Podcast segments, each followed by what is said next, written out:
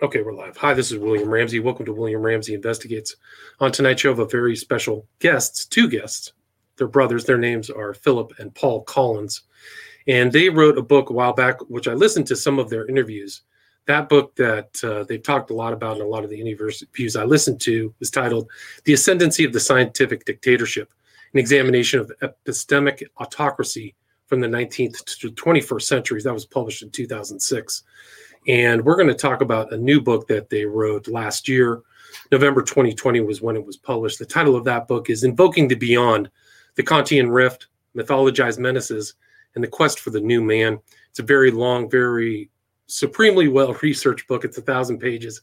I have not gotten through to, through the entire book. Good news is that they've already agreed to break their talk about their book into two parts. So we're going to do the first part tonight and then schedule the second part later so that gives them more time to kind of lay out uh, their research. Um, Philip D. Collins has acted as the editor for The Hidden Face of Terrorism. He's also written articles for Paranoia Magazine, MK Zine, newswithviews.com, and Biped, the official website of Darwinian Dissent and Conspiracy Archive. And then Paul David Collins is also an author of The Hidden Face of Terror, Terrorism, and he has received his associate in science degree from Clark State Community College and a major from Wright State University. He's wor- worked as a professional journalist for four years, and he's written for many independent, smaller uh, community publications such as the New Carlisle Sun, Tipp City Herald, Beavercreek News, Vandalia Drummer, Springboro Sun, and Fairborn Daily Herald, just to name a few. So, again, the authors are Philip and Paul Collins, and the book we're going to talk about tonight is Invoking the Beyond The Kantian Rift, Mythologized Menaces, and the Quest for the New Man. So, Philip and Paul, are you there? Yes, we are. Hey, thanks, uh, Mr. Ramsey. Yeah, thank you so much. Will. Yeah, thanks. Thanks for agreeing to the interview. I listened to you guys. We talked in the pre-show about Visigoth. You've done interviews then. You also had your own show. Uh, some of those interviews are still bouncing around. Can you talk about? I mean, the ascendancy of the scientific dictatorship is prescient. It's obviously what's going on in the kind of current uh, situation here in the U.S. Can you talk about that book and then what led you to write "Invoking the Beyond"?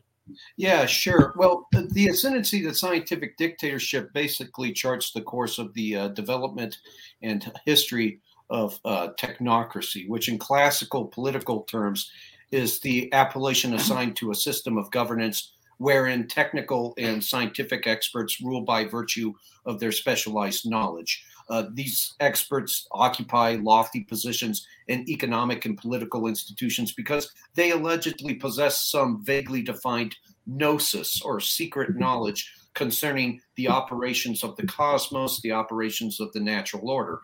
But the uh, contention that scientists should seize the reins of governance that rests uh, upon uh, the uh, epistemological convictions of scientism, which is the belief that the investigational methods of the natural sciences can be applied to all fields of inquiry.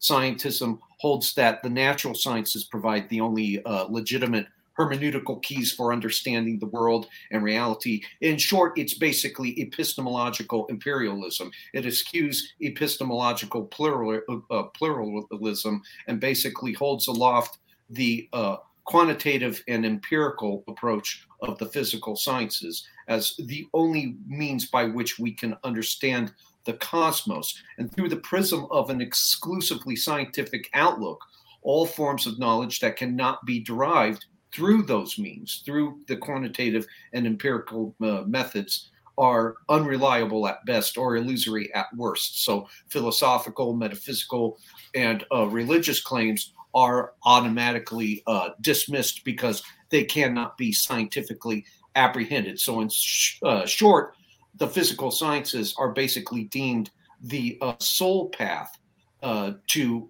truth. Now, the the one of the major problems with uh, any uh, form of governance that is premised upon the uh, epistemological uh, convictions of scientism and uh, the uh, technocratic paradigm is the fact that the quantitative and empirical approaches of the physical science do not really dignify uh, humanity. It does v- nothing to ennoble it. In the words of B.F. Skinner, uh, it dehomunculizes man. It divests man of any sort of ennobling qualities, any sort of uh, uh, any sort of uh, dignity or intrinsic value. Um, in the scientifically regimented state, the citizen becomes little more than an amalgam of behavioral repertoires whose every thought, feeling, and idea is basically the product of external stimuli. And from this scientific vantage point, the populace's motives can be calculated, they can be systematized, thereby allowing a, a few conditioners who are accountable to no moral master to develop economic and technological stimuli that can produce the desired patterns of mass behavior. Aldous Huxley described such a societal model as a scientific dictatorship, which is an appellation that can be used in, uh, interchangeably with uh, technocracy. With uh, invoking the beyond, uh, which is the follow up to the ascendancy of the scientific dictatorship, we wanted to uh, examine uh, the means by which the power elite and their, you know, their technocratic theoreticians legitimize their hegemony. And uh, in, in the book, the, way, the what we uh, basically examine is uh, the Beyond, which is a narrative device that they invoke uh, in order to basically uh, overwhelm national governments epistemologically and ontologically. And this invocation precipitates the subsequent introduction of a deus ex machina in the form of a technocratic world state. And of course, such a global uh, managerial system would be advanta- an advantageous arrangement to only an elite few uh, who basically lay claim again to some vaguely defined socio-political gnosis that uh, qualifies them to lead humanity into a, a, glorious transfiguration, into the emergence of a new man. But uh, the beyond, uh, it basically resulted from what we dub the Kantian rift, um, which is uh, a neologism that we assign to the epistemological disjunction between phenomena, or that is to say, appearances, and noumenon, that is to say, the thing in itself. And this bifurcation was imposed upon epistemology by the Enlightenment theoretician Immanuel Kant. Um, Immanuel Kant, he lived from 1724 to 1804, and he was one of the most uh, influential uh, theoreticians of the Enlightenment, and he set into motion this entire epistemological revolution. Um, in Kantian terms, and the, uh, this is where it becomes a little bit uh, it becomes a little bit confusing, but you know, clarity of definitions is very important in philosophical right. conversations.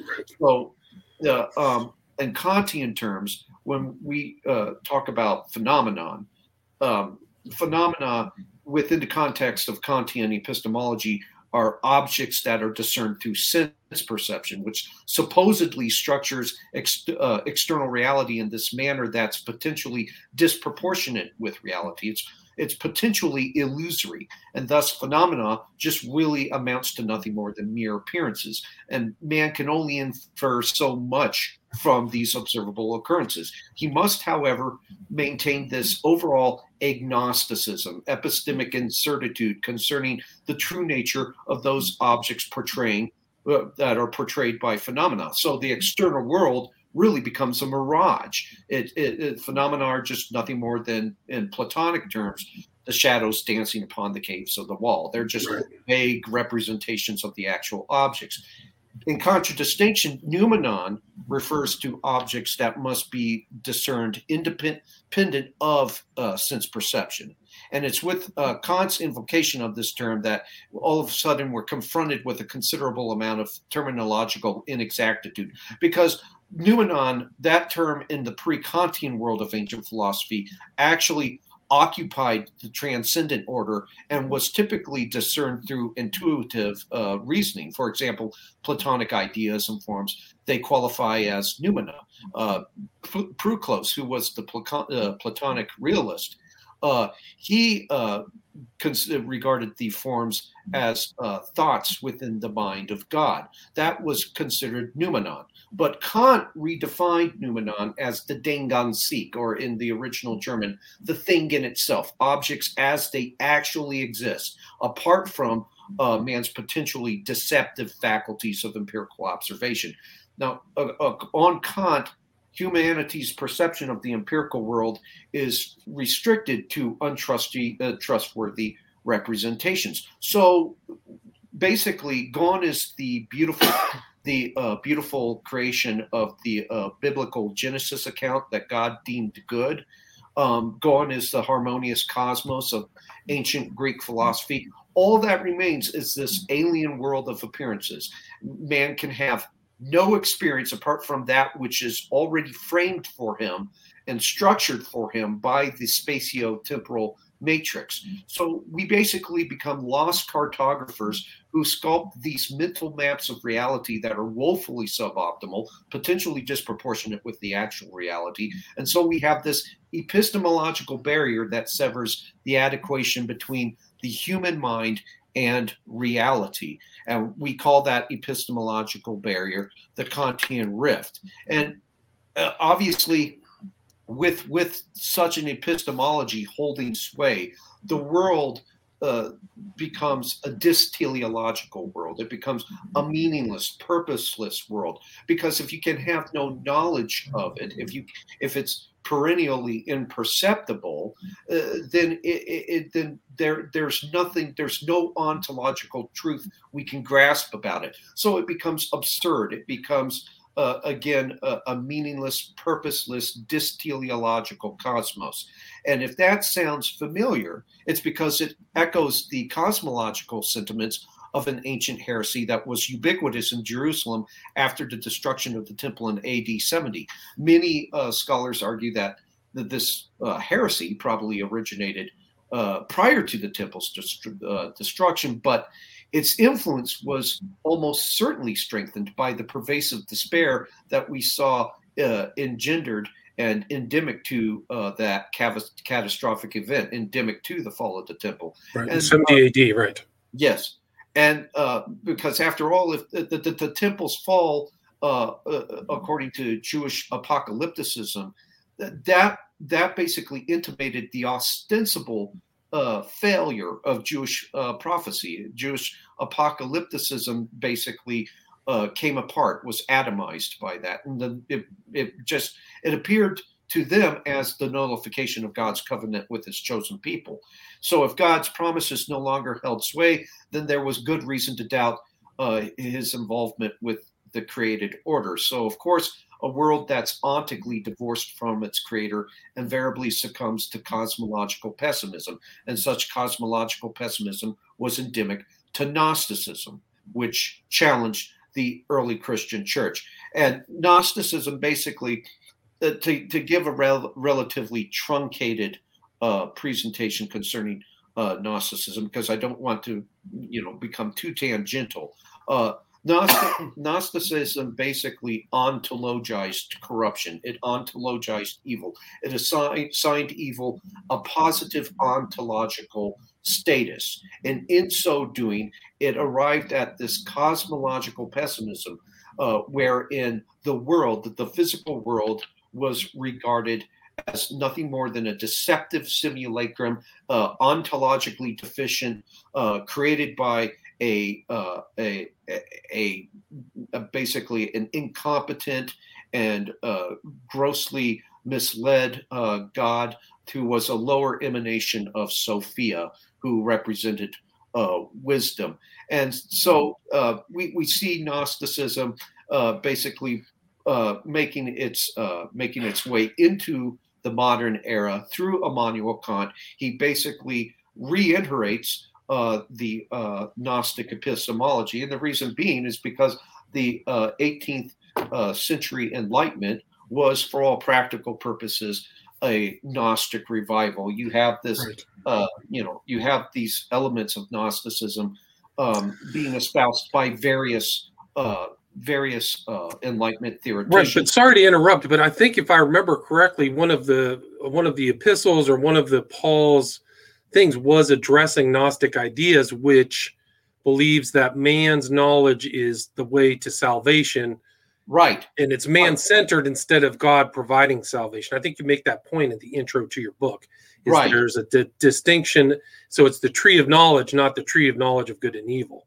And right. you see that theme all the way through Kant, Enlightenment to the occultists of the present day, who still say right. it's even Leary, it's about the tree of knowledge. Well, but he's you know, that's a very important distinction between yeah. the tree it, of knowledge and the tree of knowledge of good and evil. You know, uh, uh, modern day occultists, like you say, have acted as a transmission belt, but um, Gnosticism is so pervasive that you even find it in geopolitical circles, you find it in foreign policy circles. If you look at two of the major conduits for the uh, oligarchs today, the neoliberals and the neoconservatives, both the both of those conduits, both of those elite conduits, uh, um, uh, have um, very significant uh, Gnostic elements in in what they believe.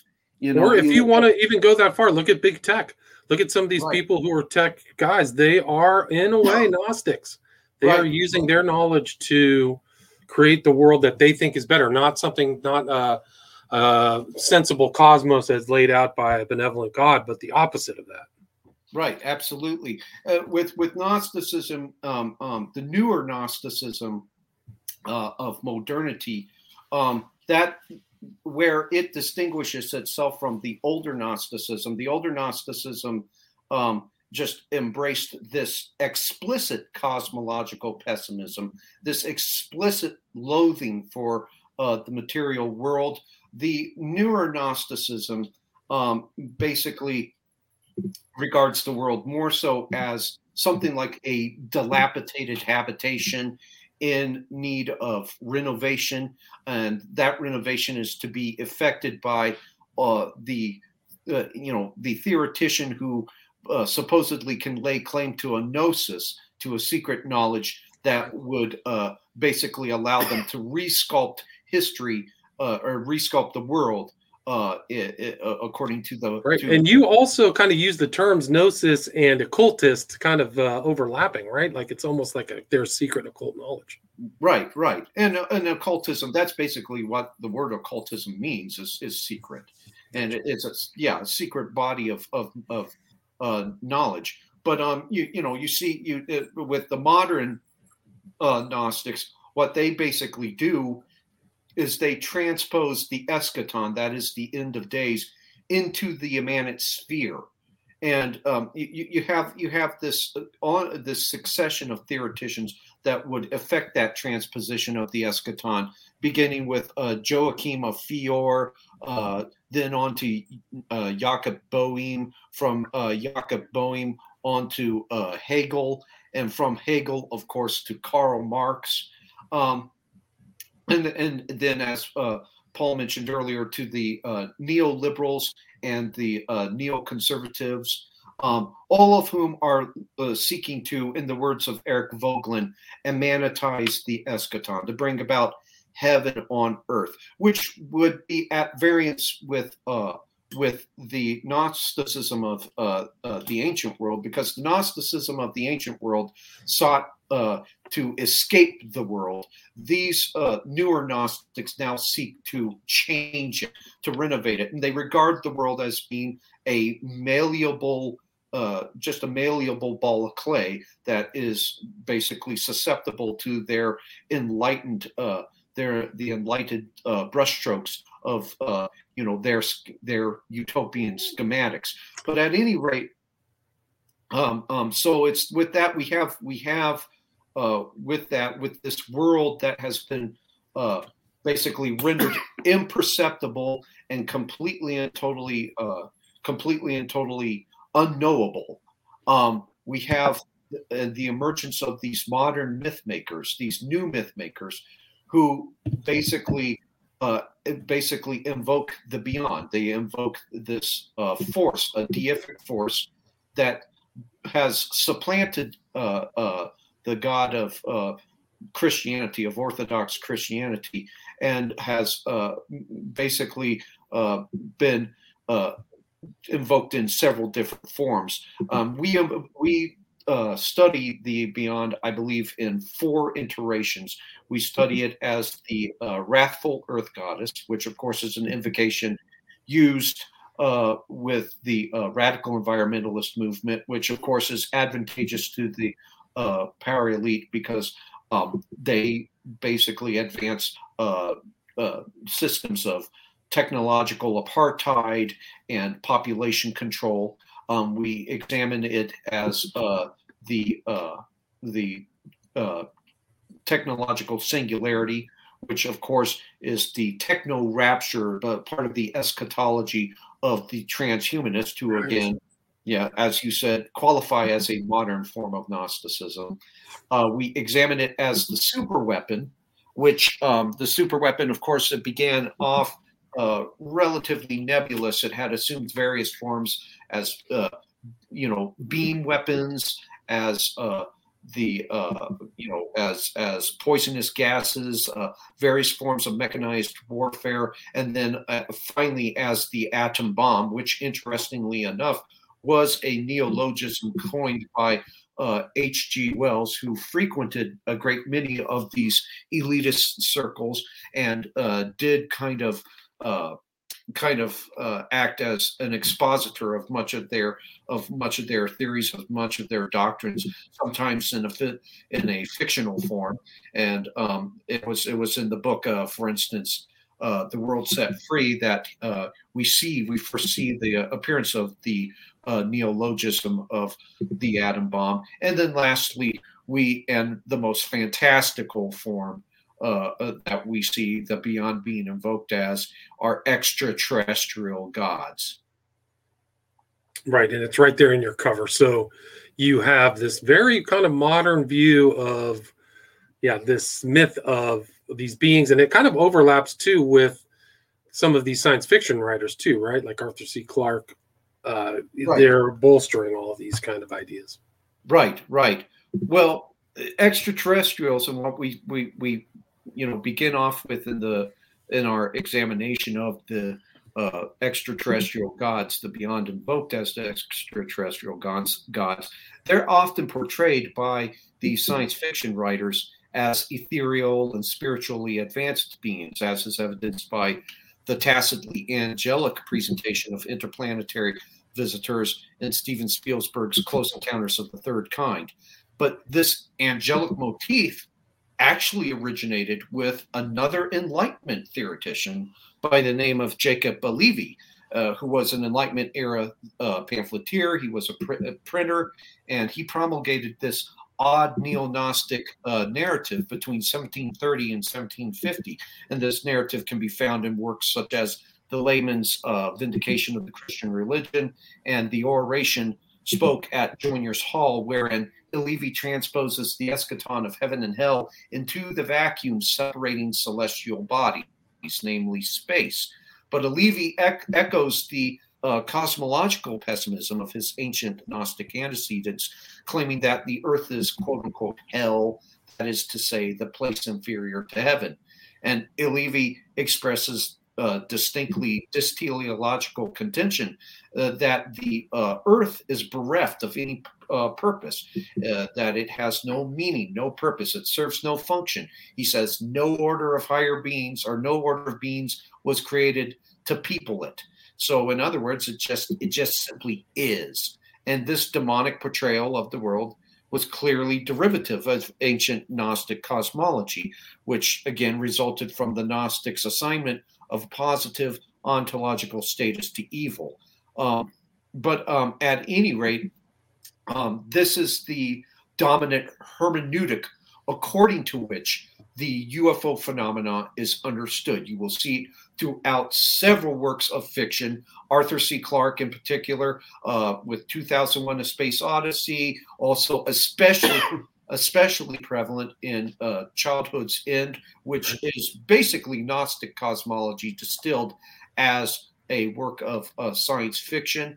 Um, you see it uh, uh espoused uh, in uh, Steven Spielberg's Close Encounters of the Third Kind, but um, it's also the hermeneutic that is advanced by the intelligence community, and the, the intelligence community is in large measure responsible for the perpetuation of this extraterrestrial myth, which uh, is advantageous again to the power elite because the uh, extraterrestrial gods basically overwhelm national governments ontologically and epistemologically. It leaves parliaments, representative forms of governments, uh, all uh, uh, republics with no way of addressing uh, now the broader uh, a broader cosmic community, and so you have a crisis of either diplomacy or a crisis crisis of uh, a crisis of military intervention.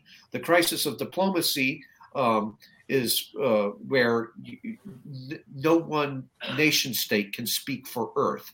Uh, as uh, as uh, Stanton Friedman put it, no, who who speaks for Earth? Argentina, and so implicit in that aphorism is the contention that, that a global uh, superstate, uh, a technocratic superstate, is the only uh, governmental structure that would uh, be uh, efficient enough to uh, address this broader cosmic community that we've just now become a member of.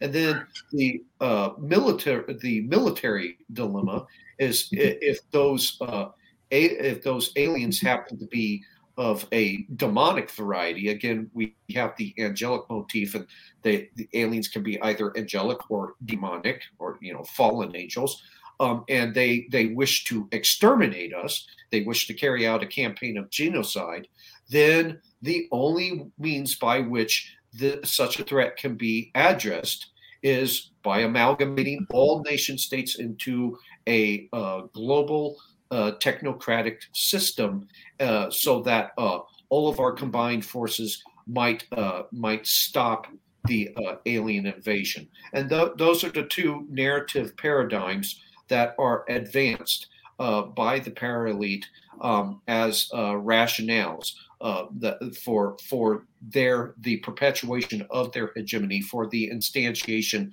of the form of uh, global governance that they seek to uh, that they seek to uh, see enshrined. But um, throughout the throughout that that chapter of the book, we we document several instances of several instances of uh, uh, intelligence community, intelligent uh, various uh, uh, personas that uh, people the intelligence community and the intelligence milieus, their involvement in the perpetuation of this alien myth. Right, and that's like what Blue Book. Can you can you go deeper into that? What has the intelligence agents done? I mean, if you look at some of the culture and even the cover of your book, so many of these alien invasions and stuff they involve the the heads of nation states. The White House gets blown up, or uh, you know, all these. It's almost like there's the New World Order uh, myth, or or the furtherance of those concepts through representations through Hollywood that people are seeing, where the narrative may not be as overt as they think. But what else has the intelligence agencies been involved in in perpetuating this uh, alien myth? Well, um, if you look at the, if, if you look at the UFO uh, uh, uh, the UFO phenomenon as we do as a as a mostly terrestrial based uh, uh, deception, uh, we do see some preternatural elements to it, but but you know, um, but that's that that's in in in kind of a kind of synergistically working along with what is essentially a terrestrial based deception one thing you always recognize is that the UFO deception campaign is characterized by function stacking.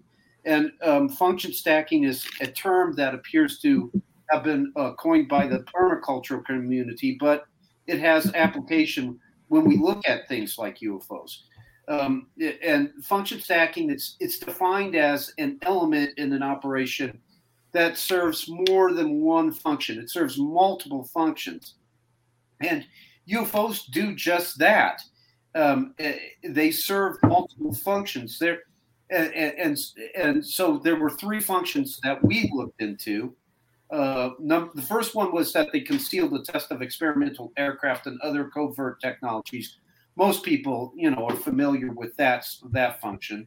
Right. Um, the, second, the second function is that they help conceal criminal intelligence operations, such as drug trafficking, gun running, sexual entrapment and blackmail rings, eugenics campaigns, regi- regime change, etc. You know, um, whenever these whenever these intelligence crimes start to come out, it's the the um, the the darker side of the intelligence community will start to intermingle into those those um, into those revelations. They'll start to intermingle uh, UFO disinformation and thus lead the researcher down an evidentiary cul-de-sac.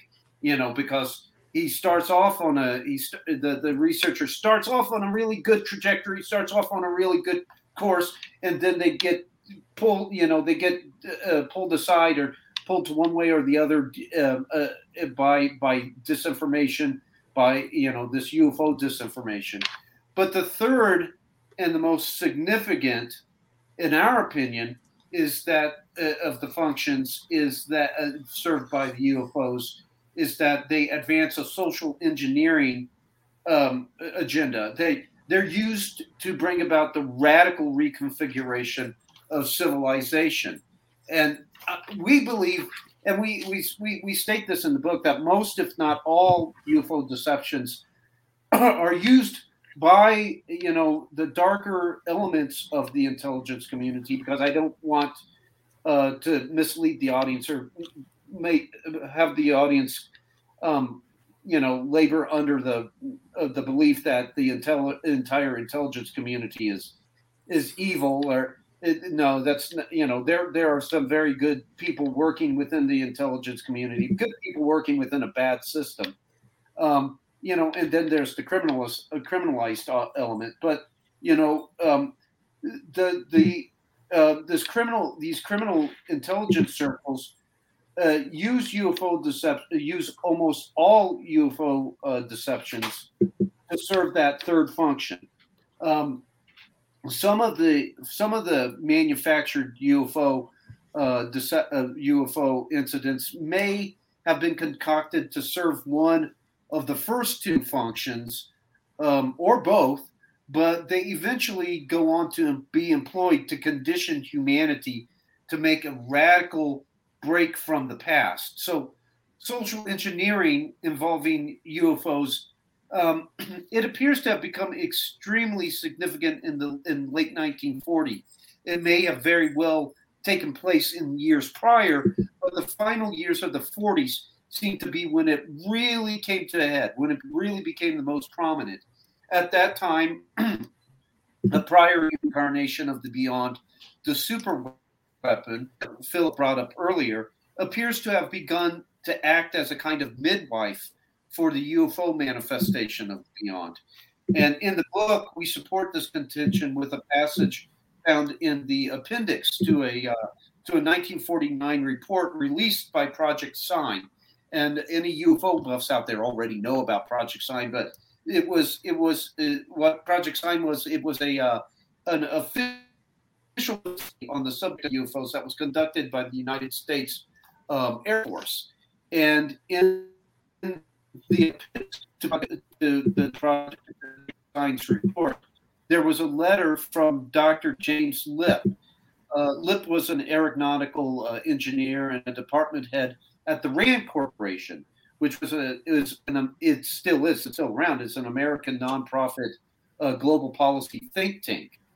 Uh, the Rand Corporation the epicenter for a lot of radical ideas regarding nuclear exchange and nuclear war. Um, for instance, in 1963, the Rand Corporation produced a report that would serve as the foundation for Secretary of Defense Robert McNamara's policy of mutually assured, assured destruction, MAD. And MAD would go on to become a kind of national security centerpiece during the uh, during the Cold War. It, it basically held that in the event of a nuclear exchange, both the aggressor and the defender are destroyed, and and so you know uh, because uh, both hold within their means the nuclear capabilities of destroying both both adversaries hold the means and the capability to destroy one another um, in, in a nuclear exchange. So that, that is that acts as the ultimate deterrent. Yeah, MAD is widely considered to be the theory of deterrence put into practice. But like many other Cold War policies, MAD was was characterized by uh, by function stacking.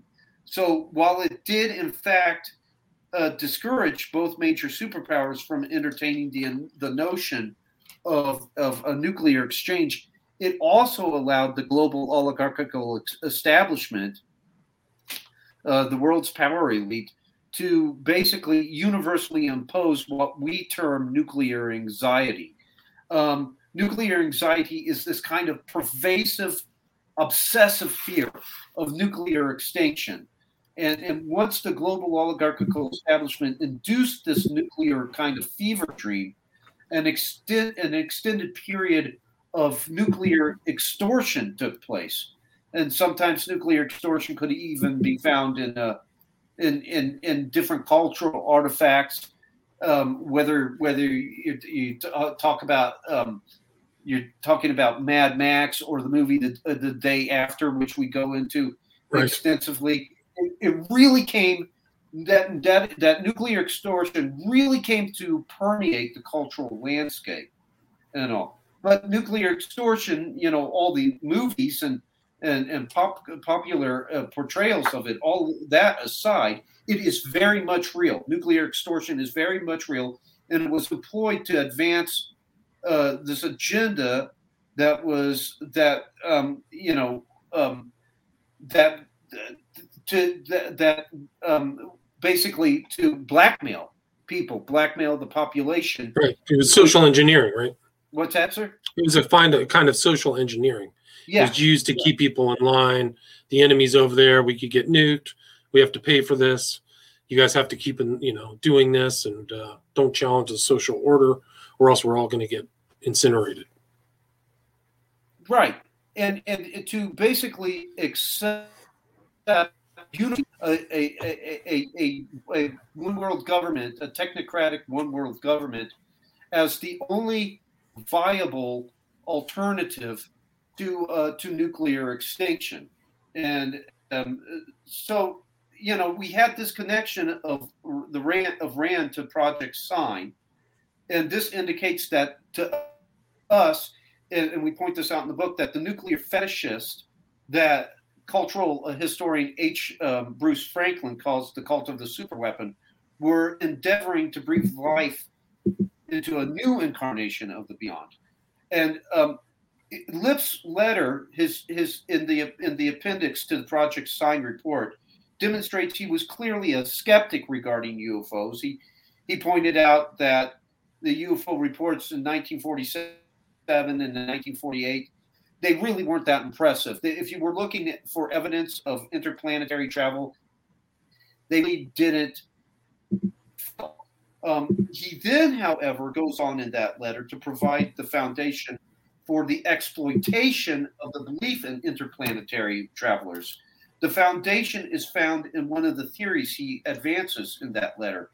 Um, Lipp contended that there might be a causal relationship between atomic bomb tests and the appearance of UFOs. He he asserted that if real, interplanetary travelers came uh, uh, to our solar system and they were drawn to Earth by the detonation of nuclear devices. And uh, Lipp's theory included Martian telescopes visually detecting an A bomb explosion at Alamogordo and Hiroshima. Now, Lip didn't seem to describe theory. As a matter of fact, he points out many of its de- deficiencies uh, in in the very same letter that he posits this theory. Put quite simply, um, Lipp believed Martians would find observing Earth to be rather boring. You know, he, uh, he, he thought it would be a mundane exercise to spend long periods of time just watching this primitive planet. All of that aside, however, Lipp had either intentionally or unintentionally, we, we can't determine which, uh, contributed to a narrative that would be used to manipulate the UFO community for years and years to come. It was it was also uh, used to deceive the public, generally speaking. Social hmm. engineers within um, what has been termed the deep state introduced to the public imagination the notion that interplanetary travelers had detected our nuclear activities and were now visiting Earth with both benign and sinister intentions, depending on which extraterrestrial uh, race uh, you were uh, you were discussing. And the hands of these social engineers can be detected almost immediately following Project Sign as the UFO contactee phenomenon began to, emerge. Nuclear anxiety was uh, was a very common uh, thematic thread running through the accounts of of, of uh, contactees. According to the contactees of the 50s, the aliens had come to warn us uh, that we needed to cease our nuclear test. Um, the atomic test, the aliens were leaking radiation, was having an adverse effect on our planet specifically, but but the uh, the the solar system generally speaking, it was it was disrupting the solar system's delicate balance. And as far as we're concerned, the contactee's message held too much in common with Lipp's theory to be ac- accidental. Um, wow, yeah. I, no, it's I, incredible. It's still going on to this day, even all the to the Stars Academy and all that stuff. There's all kinds of. Intel figures around there. So this is not something that uh, is in declination or descent. It's still going on. There's still people manipulating this myth. And I also yeah. think one element is another thing is that the if there are extraterrestrials, then the biblical worldview is diminished, right? So right. there's other entities and the idea of man being in between heaven and hell. All those things are, uh, you know, eroded. It, it, it undermines it considerably. Um, it's a leap of logic, but it's still it's still um, it, it, it still has traction with people today. This notion that because this race you know, alleged race traversed has traversed a sea of stars and come from far away, you know, another solar system all the way to here. They must also have superior spiritual knowledge, and they they might possess. Yeah, it, it's a it's a gnosis, but it's a gnosis they possess just by virtue of geography and nothing more. For some reason, because they're from another world, that automatically must mean that they're in, in possession of spiritual insights that we don't possess, uh, you know, as human beings. Um, and it, basically, you, you, see with with, uh, with, again with with this you know new uh, interpretation of space. This uh, uh, again, the transposition of the eschaton, the space now, the the that vacuum so, uh, that separates celestial bodies now becomes essentially heaven and uh, those beings that uh, traverse the expanse therein are, are now, you know, just uh, spiritually enlightened. And in some cases, in the case of of directed panspermia, the, the theories of directed panspermia, it's believed that they were in fact uh, uh, collectively God, that they right. had uh, created humanity. Yeah, it's the same theme in the Alien series. And what was the movie where the guy comes to Earth and he lands in DC and oh, warns? Yes, the the the uh, the uh, day the Earth stood still. The day Earth stood still. So there you go. The same theme. This kind of enlightened being who right. has tremendous power. Right. Well, basically, Klaatu, the the the uh, central alien character of that uh, particular story, is uh, nothing more than a, a, a sort of exotheological Christ. Um, um, and as a matter of fact, one of the names that the name that he assumes as a human being is Carpenter, which of course is uh, a rather conspicuous allusion to Jesus the Carpenter. I, I, I, know, and we don't necessarily go into this in the book, and we're going to expand upon what we say in chapter seven of the book about UFOs in either an article or a follow-up, you know, volume um, uh, the the um, the director of that film, uh, Darryl Zanuck, he was part of the National Committee for for Free Europe, which was a front uh, front for the Central Intelligence uh, Agency. I remember that. Remember yeah. That, yeah, and he he had he had worked as a writer. He had wrote more than forty scripts uh, during the 1920s for Warner Brothers and then moved on to head of head of production there.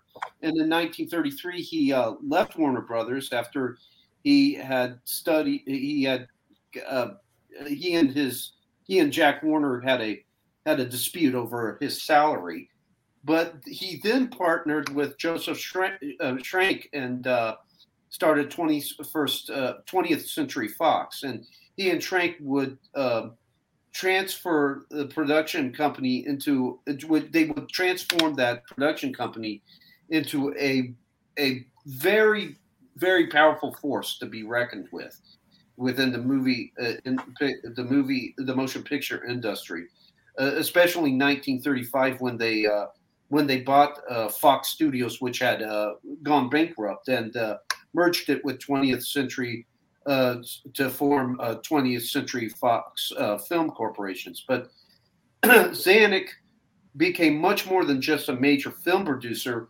when America entered World War II in 1941, Zanuck gained an intelligence background because he was commissioned as a colonel in Army Signals Intelligence Corps.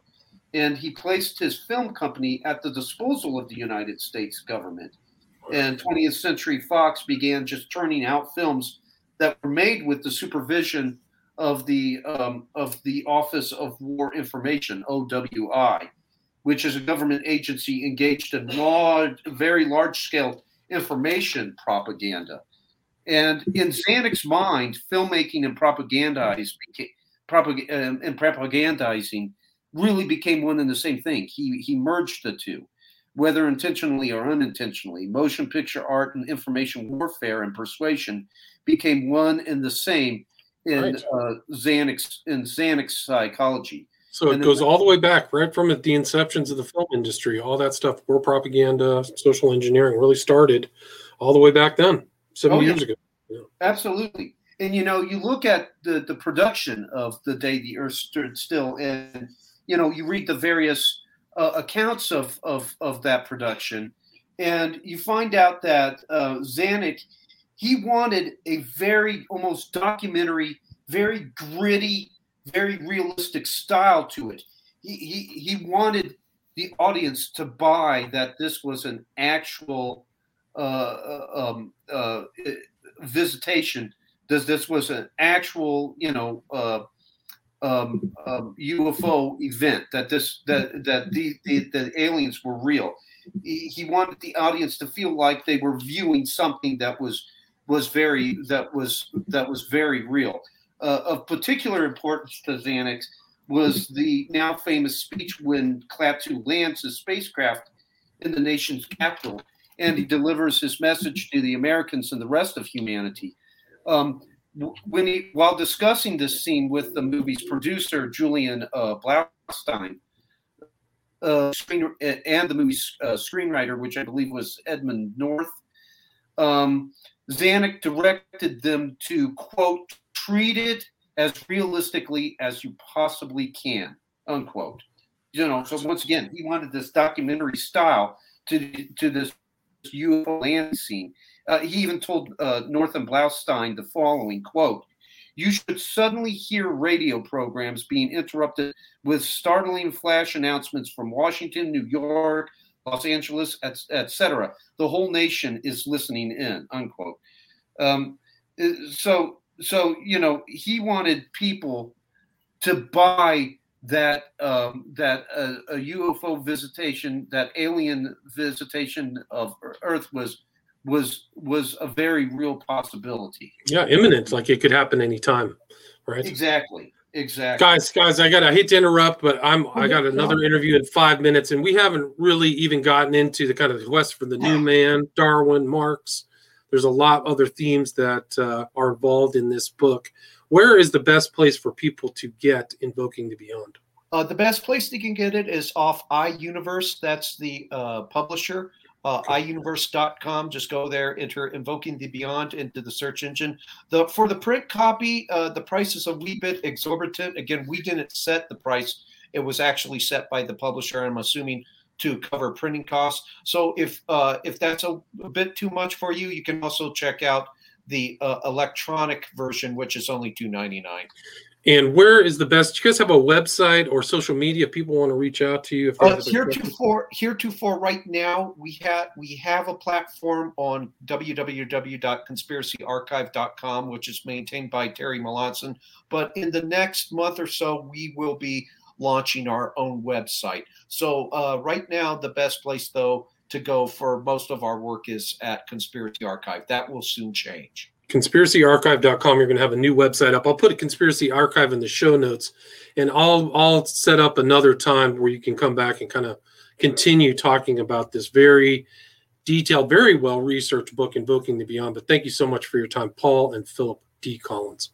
Thank you so much. Thank William. you. keep in touch. All right stay there. Stay there